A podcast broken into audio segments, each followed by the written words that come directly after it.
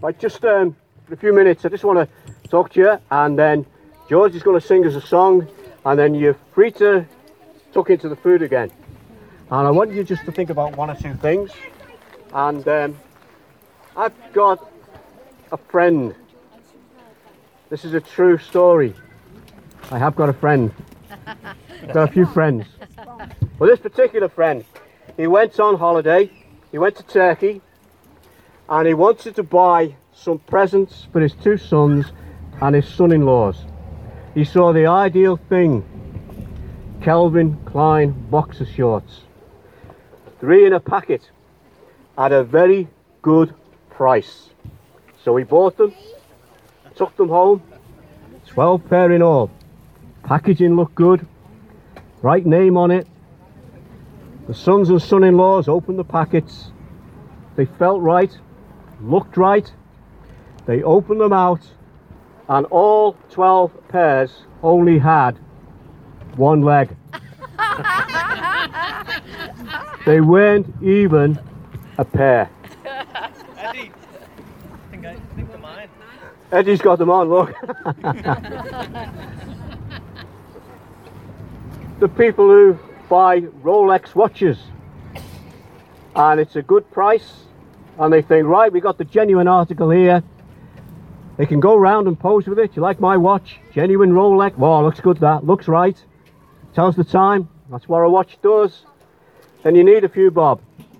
And you think, what I'll do, I'll sell me watch. You go to the jeweler. The jeweler looks at the watch. He says, yeah, looks okay. Then he gets out his little tool and takes the back off. Gets out his little magnifying glass and he starts to look inside. And the bad news comes. It's a fake. It's not real. Our government pays a lot of money to employ custom officers. Yes, partly to protect the manufacturers, but it's also to protect you and I so that we know when we buy something we get the genuine article. We don't want to get conned.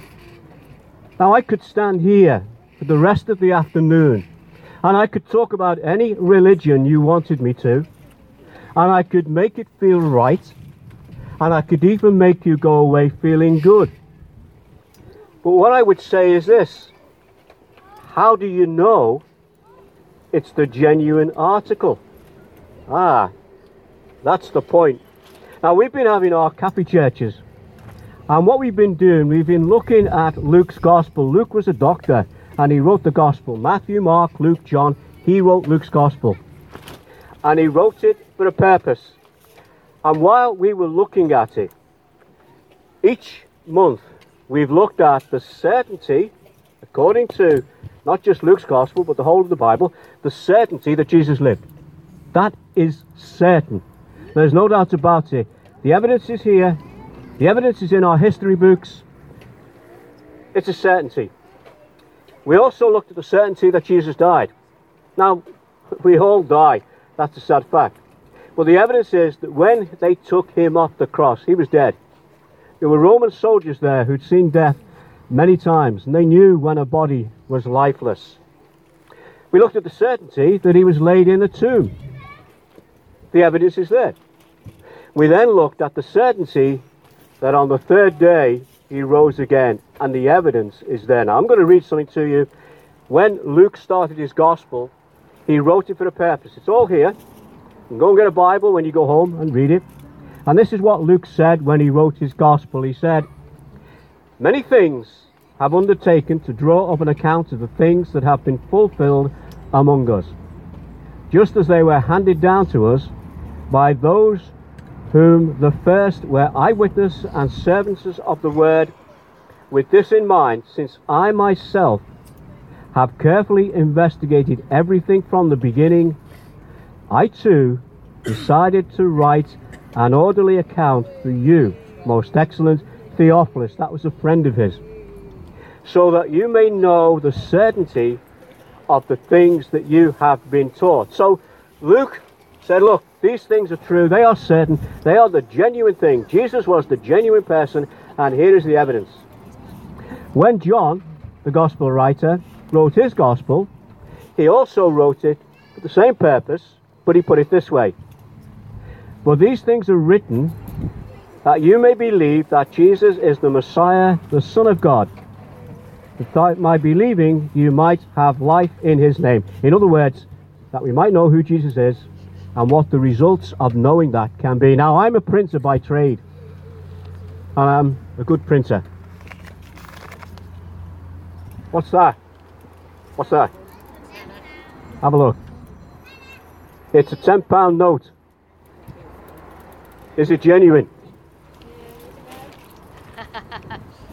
She's got confidence in my abilities as being a good printer. It looks right.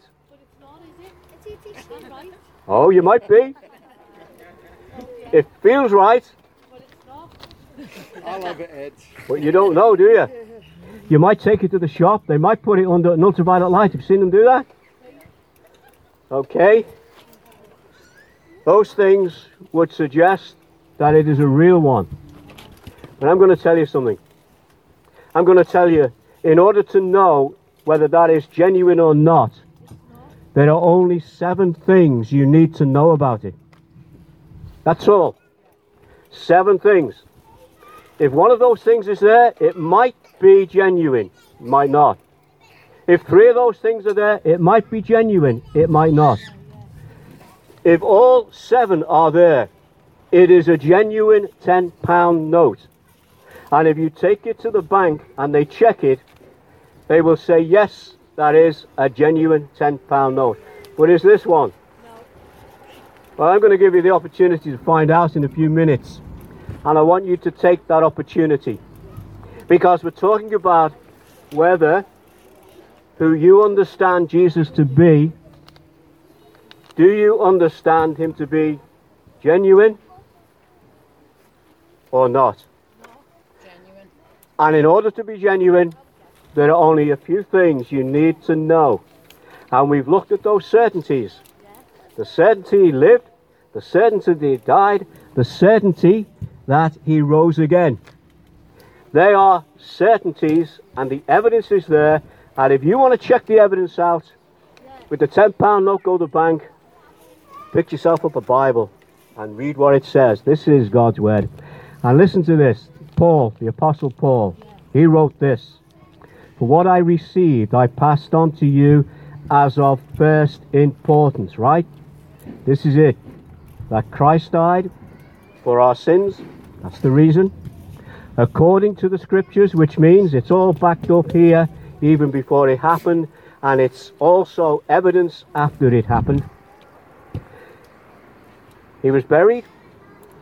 He was raised on the third day according to the scriptures, the evidence again.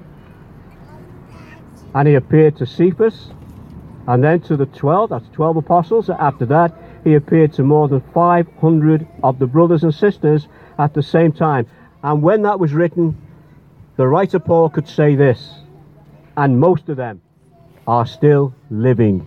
If you don't believe who Jesus claims to be, these people Paul wrote to, he could say, Go and ask those who've seen him, who've listened to him, who've seen the result of the miracles that he's performed. Now, it's great to be here, and I thank you all for coming. And I don't want you to just take what I say as being genuine. I want you to check it out. And what I'm going to do, I'm going to leave this uh, card. Just pass us that card, please. I'm going to leave this card on the table, right? I'm going to leave a magnifying glass, and on one side are the seven points that you need to check to see if this is a real £10 note. I'm going to leave it on here, and you can come and have a look at it. And you can check those seven points with a magnifying glass if you want to. And I've got some other points that I want you to check out as well. Now, what you can do, if you've got your phone, who's got the phone? You got your phone? Have you got a camera on it? Take a picture of this. Read it. The seven points to look for to spot a genuine £10 note and check out this side. The truth of who Jesus is. Now, before I put this down over there, George is going to come and sing, and I want you to listen to the words. I don't know what you think about Jesus. All I know is I believe he died for me and he's my Saviour. That is great, and I want other people to know it because of the joy that I can have through that. I don't want you to miss out.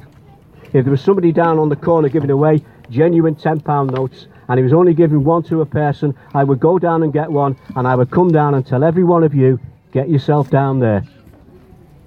And I'm saying that about who is Jesus. And the last line in this song is about getting ready. And the getting ready bit is getting ready to meet your Maker. Listen carefully to the words. They're really good and they're really meaningful. And George is a good singer and a good guitarist. He might have to lift this mic up a bit because I'm only a little fella. So I'll do that for him. Good man. Couldn't think you put it down. I know I did. Just say where you want it, George. That's fine, yeah, that's good.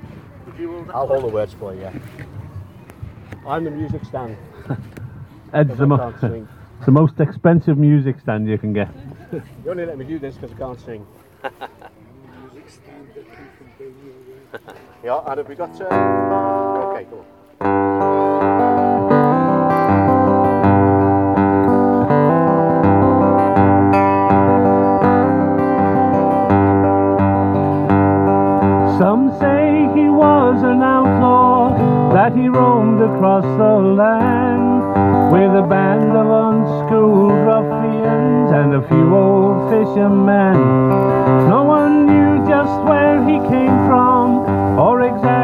What he'd done, but they said it must be something bad that kept him on the run.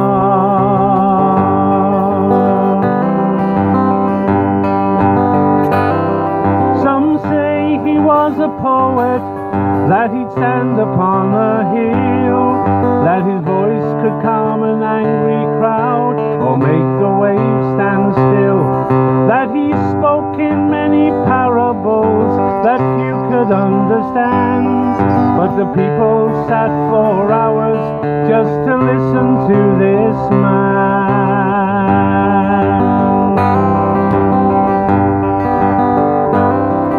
Some say he was a sorcerer, a man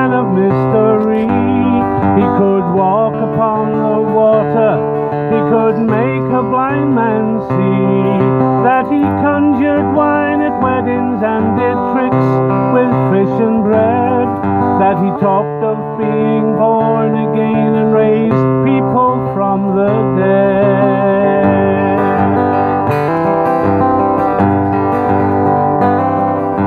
Some say a politician who spoke of being free.